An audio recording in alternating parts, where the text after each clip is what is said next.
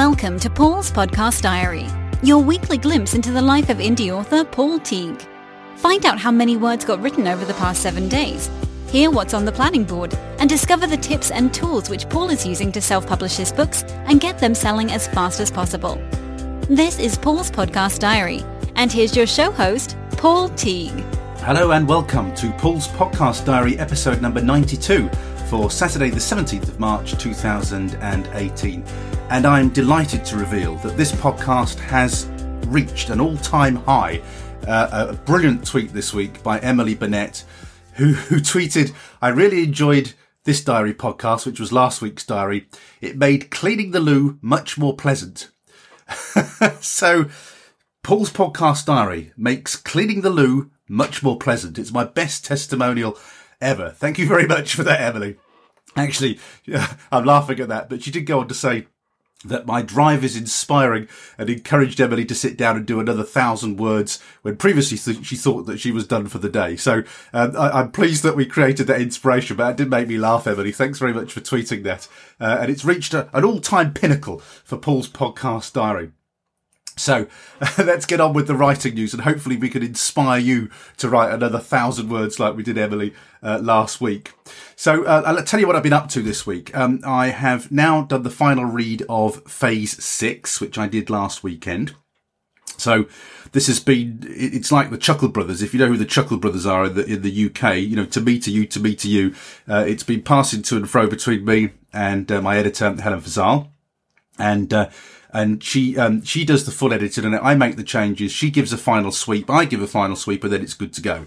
So we're as sure as we possibly can be that that book is you know as good as it can be by that stage. So all I got to do uh, at some point this weekend, I might actually get it done tonight, uh, depending on how quickly I get some editing done for this podcast.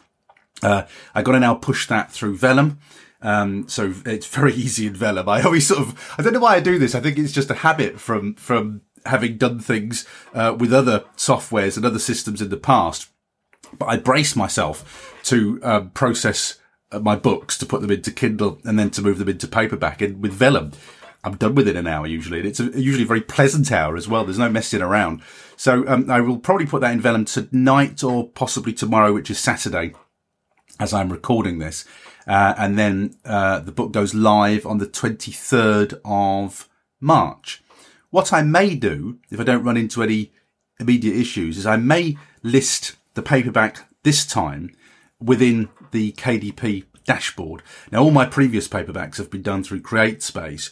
Um, I tried to do it last time, ran into a problem, and then as a result of this diary, somebody said, "Oh no, it, it's fine. It, it, does what you think it does. I think you just got to get used to the interface." So I, I'm going to try and list Phase Six as a paperback in the new interface because I think that means that I should be able to get a proof copy of it really quickly from the UK rather than having to do it from the States. But I'll, I'll tell you about that um, if and when I succeed with it. But hopefully it'll be pretty straightforward. But it'll be the first time for me that I've done that. So phase six goes live next week. Uh, this weekend, uh, I've literally the last um, sort of 10 minutes, I think, yeah, 10 minutes, I've been reading through Who to Trust. So Who to Trust uh, has, I've written it, I've read it. I've made my wife's changes to it. And if you remember, Who to Trust is my latest thriller. It's not quite right. The ending's not quite right. So when I, I parked it for a little while while I was finishing off phase six and I'm back to it now. So I've got three days. Today's Friday, Saturday and Sunday. And then I have to send it. Well, Helen Fazal is expecting it on the 19th, Monday, the 19th of March and then it gets published on the 31st of May. So as you know, I've had some troubles with it. And the way the book is structured, it's only the first part of the second part, not even the chapter, just a part of a chapter that I have to get sorted. And um, my wife raised some issues with it, and I, I knew it wasn't right. I just said to her, "Look, I, I need to write the thing. I have to write it out, and then I'll I'll figure out the problems later." So what I'm doing today, or what I've just done actually, what I've just finished, is I've read chapters one to five, which is half the book today, which I've already done, remember, uh, once already, but I've left the first part, which I know I need to come back to. Tomorrow, I'm going to read chapters six to ten, so the last half of the book, but I'm going to leave that very last part. Now, interesting is I've been reading today. You know, I wasn't happy with the who done it bit. And actually, I figured out how I'm going to change that today. As I've been reading it through again, I figured out how I'm going to do it. Uh, because it could have been any number of people and I don't. I'm just not happy with the way that I chose it. I chose two people, and it doesn't work. So I'm going to do what I was originally going to do. I think, which I think will work much better. So I'll finish my kind of read of chapter six to ten tomorrow, and then on Sunday I'm going to come back to that first part of chapter one and that last part of chapter 10. And I'm, I'm going to, that's my day's work is going to be to sort that out and get that right. It will then get sent to Helen Fazal. Now remember, we're not committed yet. I mean, I, I've, clearly I've got that first deadline. I have to get it in for Helen to do an edit on. But if I, if I had to, so I'm, I'm actually really happy with everything around that. I'm so happy with this book. Um, everything around those parts that I'm not happy with I'm just, it's, I'm really happy with it. I've been reading it again today. I think, yeah, I, really, I just lo- love the way this all plays out. Um, it's just those little bits that I've got to get sorted out. So if I have to, I'll work on it all weekend when it comes back from Helen Fazal to get it even more right if I can't get it quite right this weekend. But I, I have a feeling I'm there now. I think by the time it goes to Helen at the end of Sunday, when I've rewritten those bits and and kind of just reframed it, I, th- I, think it'll be, I think it'll be okay. But if it isn't still, remember I, have got, well, when does it go out? 31st of May. I've got the rest of March, I've got April and I've got May to sort that out before I'm committed in, in print, so to speak, but before I have to publish it. And also remember that as self-publishers, even if I released it on May the 31st and suddenly changed my mind and had inspiration as a self-publisher, I'll just nip back in there and change it if I have to. That's, just, you know, that's how it is. That's how it works with self-publishing. I used to build a Facebook software. In software, you call it iterations. You, you launch a, an MVP, a minimal, minimal viable product, which is hard to say, minimum viable product, MVP. And kind of your first release of a book is your MVP. It's your minimum viable product, which means it's a book it has a cover on it. You've checked it. It's as good as it can be, but it might not be quite right. And then you could go back and you could iterate it at any stage. And you can come back in five years time if you want to, when you're a brilliant writer, having learnt the craft and rewrite it again if you want to. That's the joy of self-publishing. So I'm not beating myself up quite yet about this ending because I've got Sunday to sort it out.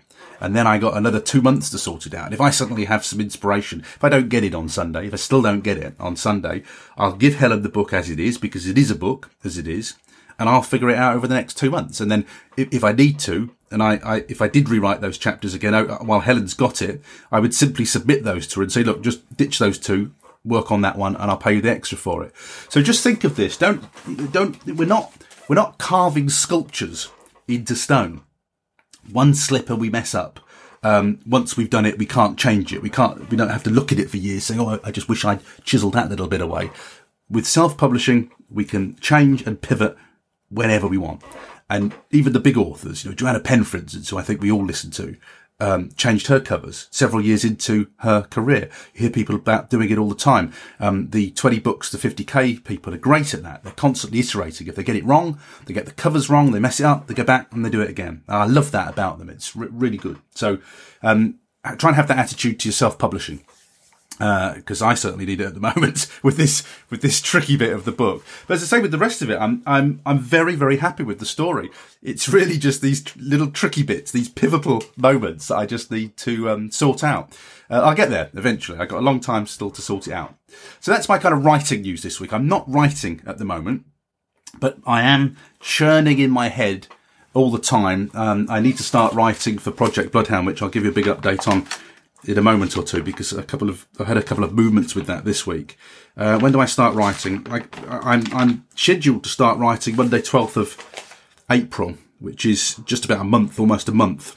It's a month yesterday, isn't it? Four weeks yesterday. So I've got loads of time, and I, I've got plenty of slack in the diary if I need to, to shuffle a few things around. I could actually start a week late if I needed to. Um, but this that brings me on to crime and publishment, something that I thought about with with Project Bloodhound. So last weekend, so Saturday and Sunday, I was at Crime and Publishment.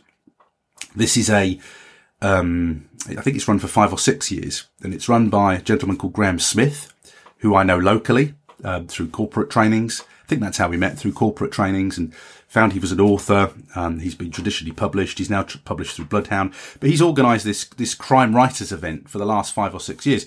And um, Graham runs a hotel uh, near Gretna Green. It's a, it's a sort of wedding uh, venue, wedding destination. And once a year, he just, he kind of doesn't book any weddings in and he has this crime and publishment event, which is fantastic. So it's um, mainly traditional people. It's interesting. I did two talks to earn my keep last weekend. I did a couple of talks on social media and I asked who is self-publish, uh, self-publish and who would consider self-publishing. And maybe a third, third to a half, maybe in that zone who would consider self-publishing. So I wasn't with a, a completely traditional audience, but the, the values of that event I think, are clearly to be traditionally published. That that's um, what has currency, I think, at this particular event, and I'm I'm fine with that. Um, I, I it's a great event. I really enjoyed it. I spoke to a couple of Bloodhound publishers. You know, you know where I am with Bloodhound. I talked to two people there who've been published with Bloodhound. Talked a lot about it, and you know about the support they get and things like that. So um, that's that's fine by me. Now here's something really really interesting. Um, the that event prides itself on. I, th- I think they found six or eight um, traditionally published authors have come from those events, and I was speaking to one of them at the weekend, and she revealed to me, and I'm not going to reveal the name of the author, and I'm not going to reveal the name of the publisher either, but I am going to tell you the numbers. She revealed to me that she'd been traditionally published for two years, and that in the first year of being traditionally published, her royalties were ten pounds and in the second year of being published, her royalties were £3. And she also told me some other things. Now, again, I'm not going to go into detail about who and what and where and all of that, but I was stunned by those numbers because at the moment, I consider myself to be uh, failing's not the right word, not not succeeding in the way I wish to succeed as an author, and I earn more than that every day at the moment since I did the BookBub, and that's two years worth of traditional income.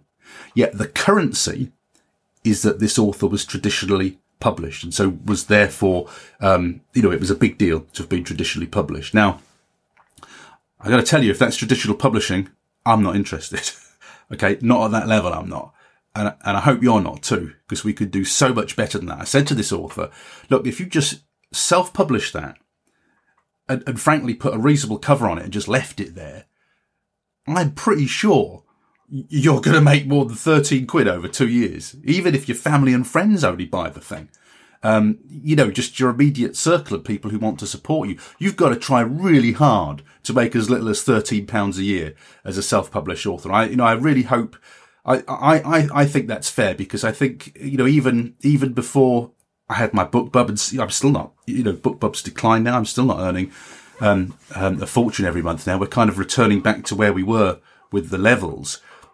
I was still able to earn just not knowing very much and not having very many books out and just doing the kind of things that are that we all know how to do because we're all connected with 20 books to 50k or the Alliance of Independent Authors. You know, we've all got access to these free sources of information who'll tell us about Insta Freebie and um, Amazon promos, which you could do at no cost, you know, no expense.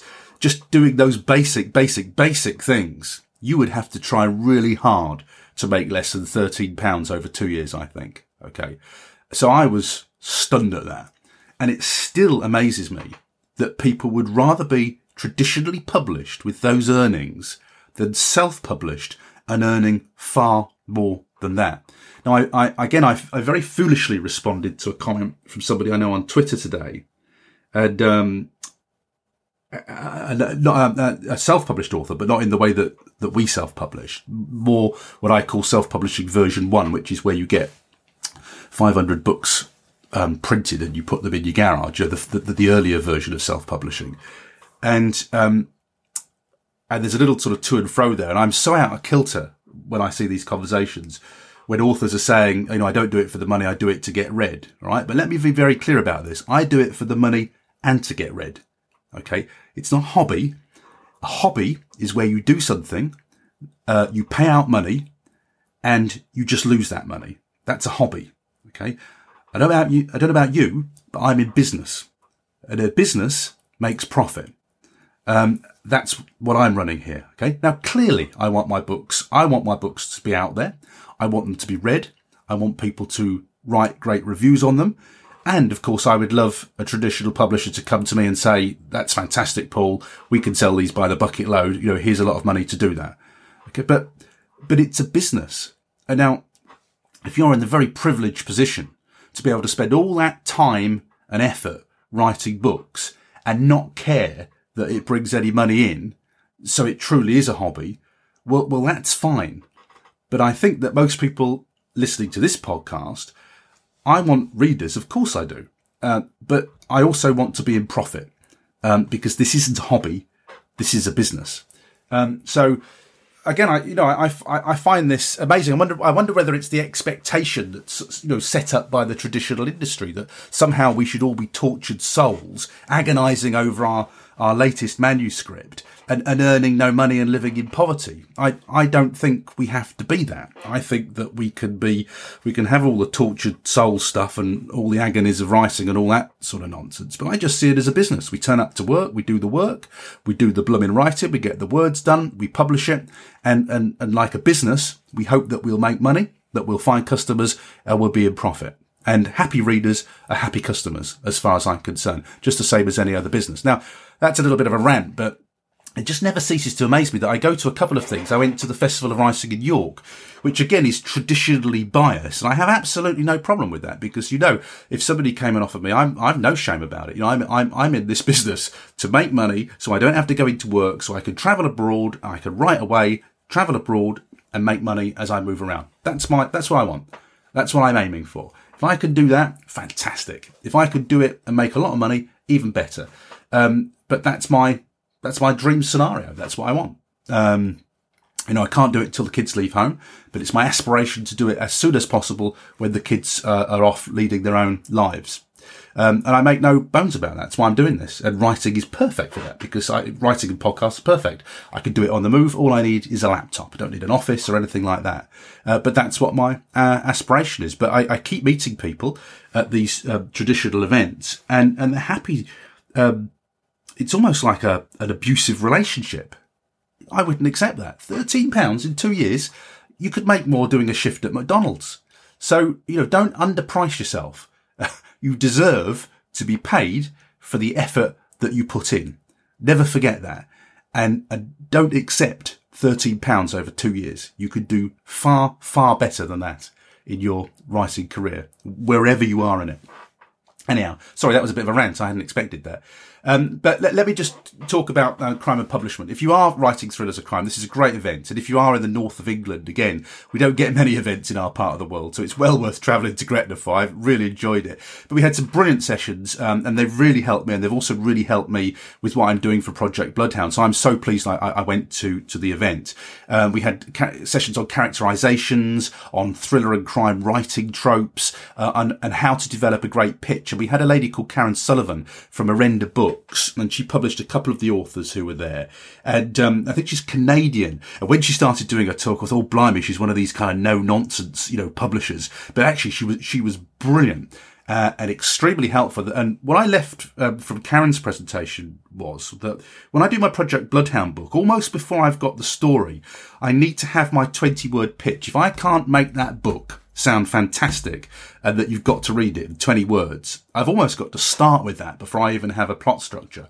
And um, that's really what I left with, that if you've got 20 words, the kind of elevator pitch that they talk about, if I haven't got a, a 20 words before I even draw breath and start writing with a very compelling prospect for my story, then I'm not going to write.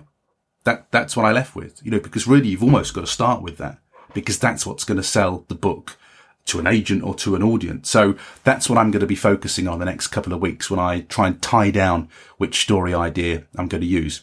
It's a really great event. It's such a, I mean, it's a wedding venue for goodness sake. You know, how, how much better a venue could you get for a weekend? There's a bar there. The food was brilliant. Um, you know, lovely group of people, all interested in the same thing. Brilliant presentations. Uh, a price that doesn't make me bulk at all. As you know, I've been to events in London that cost several hundred pounds. I can't remember what this cost because uh, I had a kind of deal on because I was I was a, I was a talker there. So I I kind of said, look, I won't charge a fee. And then I'll come for free. So I can't remember what the fee was, but it's not a lot. You know, it's a hundred and something with accommodation included. It's, it's a really good deal. So, so do check that out, um, if you're in that zone. Uh, but it's crime and publishment. Just do a hunt for them on Facebook and it'll pop up, uh, in your feed. So that was last weekend's event. Um, this week, during the week, I I interviewed John Cronshaw, who's appearing on the podcast in the next couple of weeks. And John, when he was talking to me, mentioned a promotion service called Book Barbarian. Now, how long have I been doing this? Since 2014. I've been properly immersed in all the learning since 2015. And I'd never heard of Book Barbarian. But John said that he, he's used Book Barbarian and it's worked really well for him and that they are a science fiction promoter. And the thing that really attracted me about Book Barbarian was what John said is that they do what's a double promo. Now you'll have heard me say that with my book bub and with my free booksies, I, I do a one-two punch as I, as I call it. I need to come up with a, a much sexier name for that, but it's a kind of one-two. Is it a jab they call it? I don't do macho stuff like that, but I think it's a, it a jab, one-two jab, something like that. Whatever. Um, maybe a real man can ring in and tell me what that is. I'm sure it's got a proper, but it's a one-two. You know, it's um, whatever it is, and what they do is they they um, they do the promo. So you have a free book on a promo, and then they have a second promo. So the second book is ninety nine pence or cents. And you know that I like that in BookBub and Free Booksy. It's my kind of tip for success. Not that I've had much success, but it's my, my tip for squeezing, squeezing the best out of a promo, which is that you have the main promo and then the day after you maybe have a couple of cheaper promos. And I've found in my experience that can often get you to the number one slots. It can just give you that extra push that you need, but it seems to be best if it comes the day after the, the big promo that you have. It just seems to, I know somebody who's more technical than me will get excited about algorithms and all this sort of nonsense, but it seems to work in very simple terms. So I was really interested in Book Barbarian. So I've got Phase 6 coming out on the 23rd of March. And I thought, right, Paul, John's just told you a great science fiction promo site. You were saying in your diary last week that you need to get your butt into gear and do some proper promotion because you should be able to earn a proper living from this now. Um, and so I put those two things together and put it into action. So, um, I have booked a book barbarian promo and I've put phase six on for free because that's my brand new book. That will be free for a week. And I've put the grid one. I'm going to put that on a 99p promo. So I've booked one of these double book barbarian promos, um, to enable me to do that. And I've also put, um, a free booksy on the day after. So I'm going to use Book Barbarian as my lead then I'm putting phase six, which is my free book, remember, my brand new free book. I'm going to put that in a free booksy the day after. Now, um, I think I've got my prices wrong on here. I'm sure I have. Yeah. So I think the prices of that, I've got them the wrong way around on my little note sheet here. So the price of that is, um, $75 and $85. So what's that? 160 $160? Yeah, I think so. $160 for two promos. Um, now I know that the free booksy will be good, John assures me that the, um, the, the book barbarian works too. So what that will do is that's going to drive free traffic to my brand new book because no one's read it yet. I need to get some reviews over it and some action.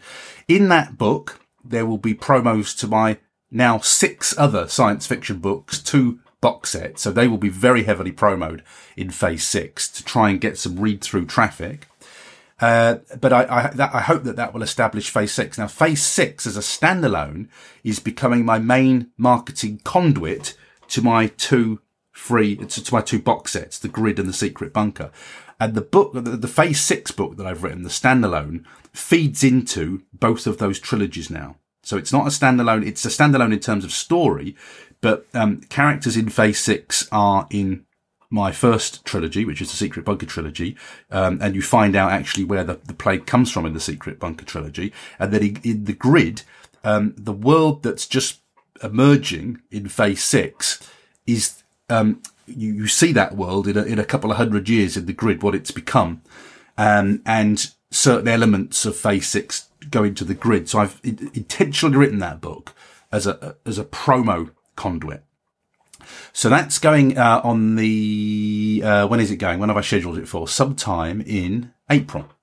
And when I did that promo, I got a kind of upsell at the end of it, where apparently the people who do Book Barbarian also do um, thriller and crime promos. So hooray! I thought when I saw this, they do a service called Book Adrenaline, which does exactly the same thing. You could do the one-two punch thing. So um, I've now also scheduled Dead of Night as the free book.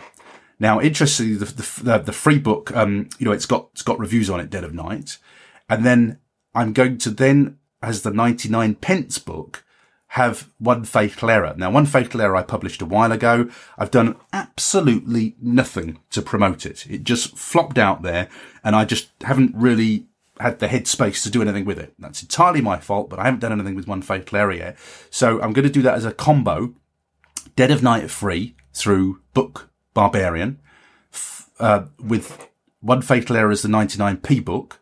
And then I've also got a free booksy the day after to push to Dead of Night. Now I think Dead of Night is going to be my lead thriller. I think so. And then, so my lead thriller will then encourage people to read the next box set, which be made up of three thriller standalones, one fatal error, who to Trust, which is what I'm just finishing off now, eventually, and Burden of Guilt. That's going to be my kind of sales. But I, I, what I want to do is I just want to test my standalone thrillers to see which is the one that sells best, because the one that sells best and kind of gets the easiest and best reviews, that's going to be my lead book. It's going to be my thriller equivalent of what Phase 6 is, which is a book that hooks people and then hopefully steers them efficiently into either my other three standalones stroke box set of those standalones, or into the Don't Tell Meg trilogy and maybe the box set of that trilogy. And this is my cunning plan. Um, so because uh, that looks like it must be a less established service from the people who do Book Barbarian, because it's cost me $30 for the Book Adrenaline promo and it's cost me $70 for the free Booksy promo. I know the free Booksy promo will go well because I've done both science fiction and crime promos with free Booksy. So, um, I know that all sounds quite complicated, but they're both going to be in April, those promos. And, um, I did say to you last week, I need to do more promotion. I need to be on top of this. I need to have a rolling program of promotion. I need to get my Amazon ads sorted with my fiction books. I need to move my butt is what I need to do and get this promotion done and start flogging all these books I've been working hard to write. So you are going to hear much more of this, of me, um, you know, promoting and, and, trying to really pull this together now and try, try to start squeezing some money out. Um, also we're getting near April and I know that I'm going to be able to resubmit my don't Tell Meg uh, book to BookBub very soon. I've got to admit, I'm really nervous about it because, um, as I as I knew and predicted would happen, the BookBub sales are are beginning to decay now. So I think we did something like a thousand. Was it a? I can't remember the numbers, but roughly a thousand um, p- pounds. I think no, it was seven fifty pounds. Thousand dollars, seven fifty pounds in October. It was four thousand pounds in November of 2017. It was one and a half thousand pounds in December. I think it was a thousand pounds in January. I think it's about five, six hundred pounds in February and it's good to be about £400 this month, I think. I can only estimate by, by what's come in so far. So the BookBub is decaying, even though it's bringing in more money than I had kind of coming in before. And remember, I haven't done a, any kind of promos. It's, this is just this is the residual effect of having had that book bub. So we're about right. Um, if I could, if I can get another book bub now, we're just going to be able to fuel that uh, beautifully. But I got to tell you, I'm almost nervous to apply because as you'll know, if you've applied for a book bub, you send this application off, you keep your fingers crossed, and normally you just get a no thank you, a dear John letter. And I'm almost nervous to, to resubmit Don't Tell Me because I know that, um, you know, I just know from everybody else's experiences that I'm no more likely to get a BookBub as I was the first time I sent it in. And if they say no to a BookBub, I'm going to be disappointed. of course I am. Because if I get a BookBub, even if I squeeze out half of what I've made since the first BookBub, you know, if everybody's sort of seen it and they're bored with it, even if I squeeze out half what I did, that's still going to be great income. So uh, I'm almost nervous to submit it, to be honest with you. And I'm also jittery because uh, I've got these new, I'm going to put new covers on them. I've got Stuart Bache booked in for April. And actually I need to move my butt on this. I need to give him, I need to give him his brief to start doing that. But I've got these three new covers and I'm trying to decide, do I promote it with the new covers? and risk it not converting as well? Or do I keep the covers on that converted well last time and, and hope to make the same kind of amount of money as I did the first time I got a book bub. That's if I even get a blooming BookBub.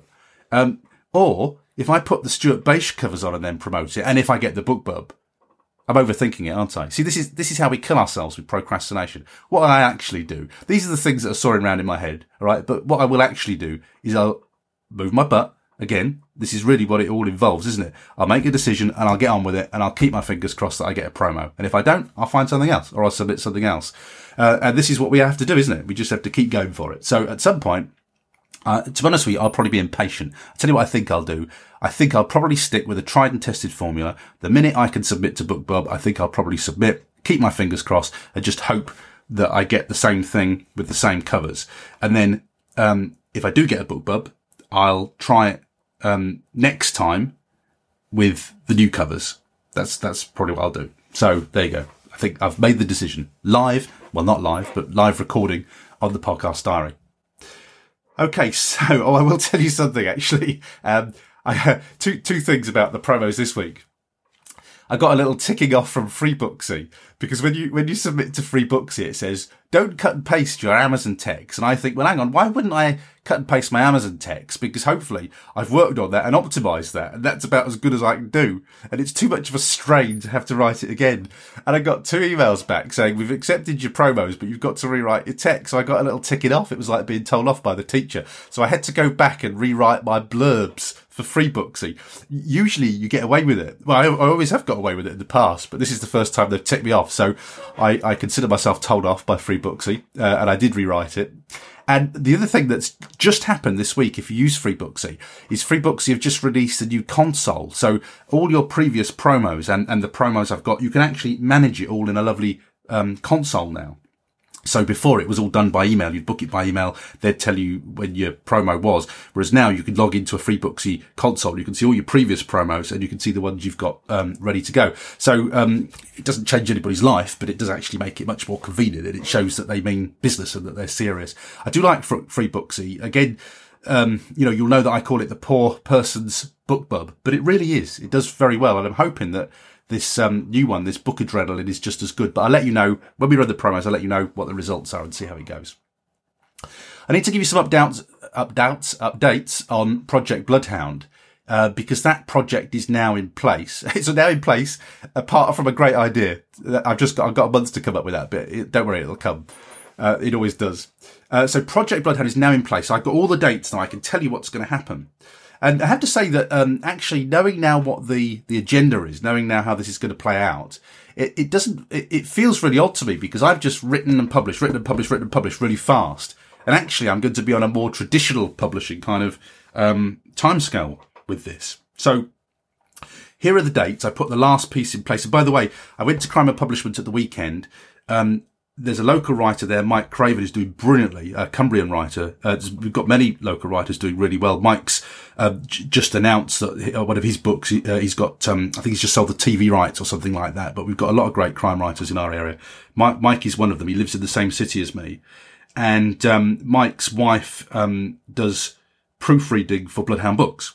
And um, so I, I was really keen to get her for Project Bloodhound because I want, I want this to smell, look, and taste like a Bloodhound book when it's done. So who better to get, you know, to do, to do the proof for house style for Bloodhound than a Bloodhound proofreader? I'm pulling out all the stops there. I tell you, it better be worthwhile. Um, but I'm really serious about this. So, um, uh, I've put everything in place and, um, Graham introduced me to Mike. Mike introduced me to his wife.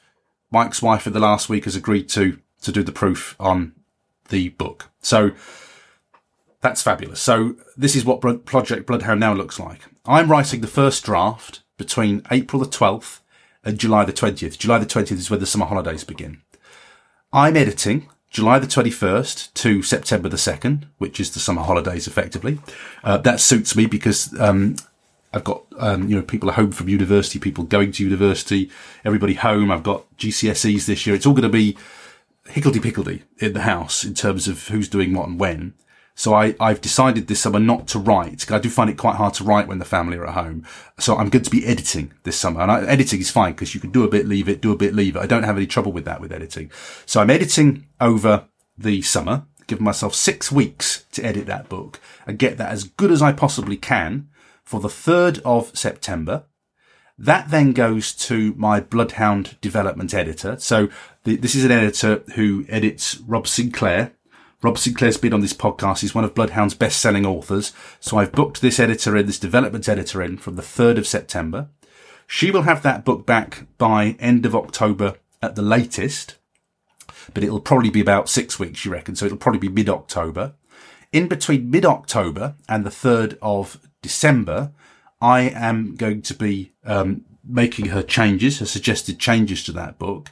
And then uh, on the 2nd, 3rd of December, that book is going to go to Mike Craven's wife, Jo Craven, and Jo's going to do a, a, do a Bloodhound style proofread on that.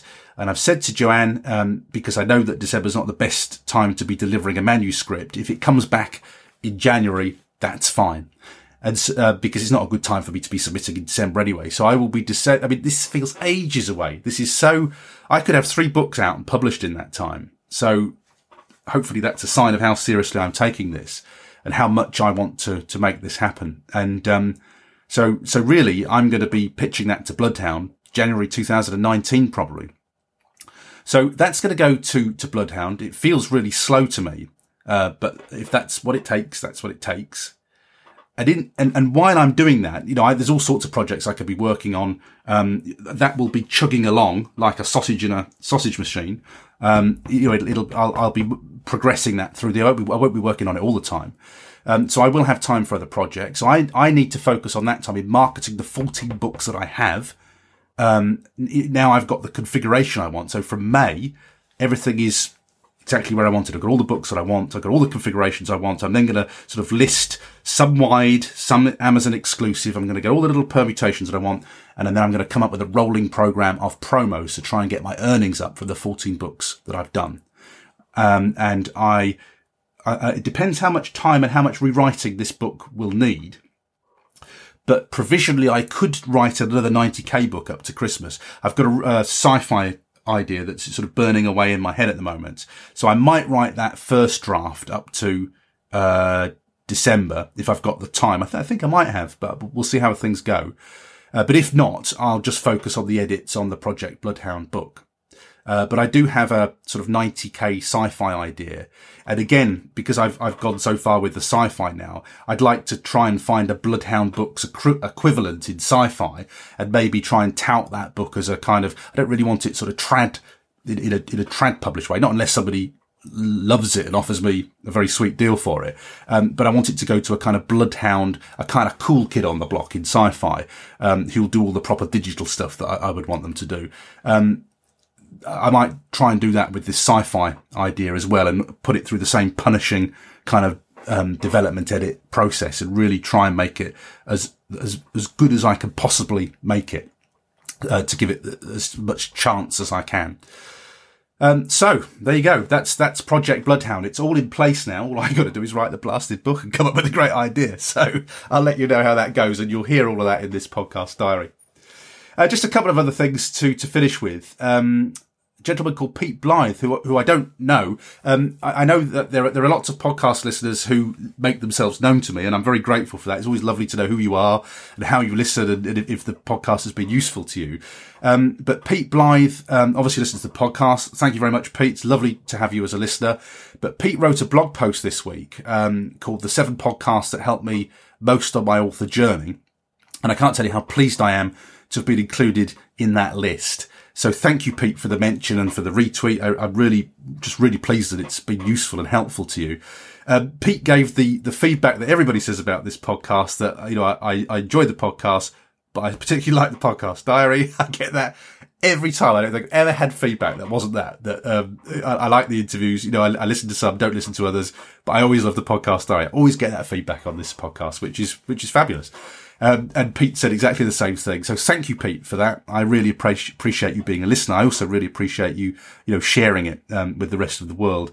And uh, it's been interesting actually, because I've been doing this two years in April, this podcast, and only now after two years am I beginning to to pop up on people's um, favorite podcast lists. It's interesting how long it takes to kind of hit that zone where you've been around long enough for people to add you to my top 10 or my my top podcast list. So there was somebody else added me to a list as well. I know I shared it in the diary. Uh, somebody else added me to a list the other day, and um, it, it's very nice, you know, because my podcast is it was I think one or two below Joanna Penn's, and it's it's fabulous to be included on on podcast lists. You know, where sometimes my podcast is above uh, more established writers, uh, but I'm I'm sort of shoulder to shoulder with people who I look up to and, and, respect in this industry as well, and who I've been listening to for years. So um, it's very nice, and it all makes it feel like it's it's worthwhile, and that we're hopefully spreading some goodness into the world. Um, I'm away next week. I'm in Scotland with my middle son, and it only just occurred to me. I was looking at my program, thinking. I haven't got a clue what I'm going to put in this diary next week because I'm not doing anything. I'm going up to Scotland. Um, so I'm not quite sure what's going to be in this podcast diary next week. I'm sure I'll find something to talk about because I'm going to an area that my thriller Burden of Guilt is based on. Um, so I'm going to take lots of sort of author photographs and things like that. My poor old son is going to have to take some author photographs of me in the locations of my book. And I'd been to those locations in the past. We, when we went on, uh, when we got married, uh, years ago, we went up there on honeymoon and, uh, then we took the kids when they were tiny. And so this is the first time I've been up that part of Scotland for quite a long time. Um, so I'm really looking forward to it. A lot of memories up there, but also, um, the, the, kind of places that we'll be going are places that feature in my book. So, um, so I probably will have something to tell you about actually next week, but I'm not quite sure what it is yet. So wait and see. It'll be a surprise. Uh, but I'm on my holes in Scotland. I'm sort of making the most of the time with my middle son before he uh, disappears to go to university uh, in September and it's all change in the house. Um, next week on the podcast, my guest is Craig Lee Gordon. Craig is a science fiction writer from Whitley Bay in the United Kingdom. And Craig came to my attention because he took part in one of my Instafreebie giveaways. And he was the person who did best in the giveaway. He was number one. He and he brought in so many leads. It was something like four thousand leads he brought into this giveaway, and it was nowhere near what I brought in or anybody else. He was just way ahead of everybody else. And I said, I've got to talk to you about this, Craig, on, on the podcast. Find out how you did that." And so um, we did. We got it together, and he's going to be talking about um, a lot of techniques that he does that I haven't heard of before. This is why I love doing this podcast. You talk to people, you think, I've never even heard of that. So even this week in the diary, um, I was talking to you about um, John Cronshaw, who mentioned uh, what they call book barbarian. Never heard of them. All right, fantastic, and I'm giving them a try. And uh, Craig, who um, is using Patreon, Reddit as well to help to build a mailing list and doing very well at that as well. Never talked to an author who's doing that, and Craig's technique is fantastic. So that's coming up on episode number 107 of the Self Publishing Journeys podcast, and that will be released on Monday, the 19th of March 2018. Um, I'm heading off for the Highlands for a week. Hopefully, there will be some form of podcast diary next week. I'm sure I'll get some writing inspiration while I'm up there. Hopefully, we'll have a penny drop moment for Project Bloodhound because it's very good to get away and just let your, your mind mull over things and, and, get creative. So hopefully I'll come up with a great idea next week. But I'll let you know in next week's diary. That'll be here for you next Saturday, whatever happens. In the meantime, I hope you have a fantastic week of writing. I'll speak to you soon. Bye bye for now. Thanks for listening to Paul's Podcast Diary. Make sure you subscribe to the podcast feed to hear next week's update and find out how many words get produced over the next seven days. Until then, we hope you have a great week of writing.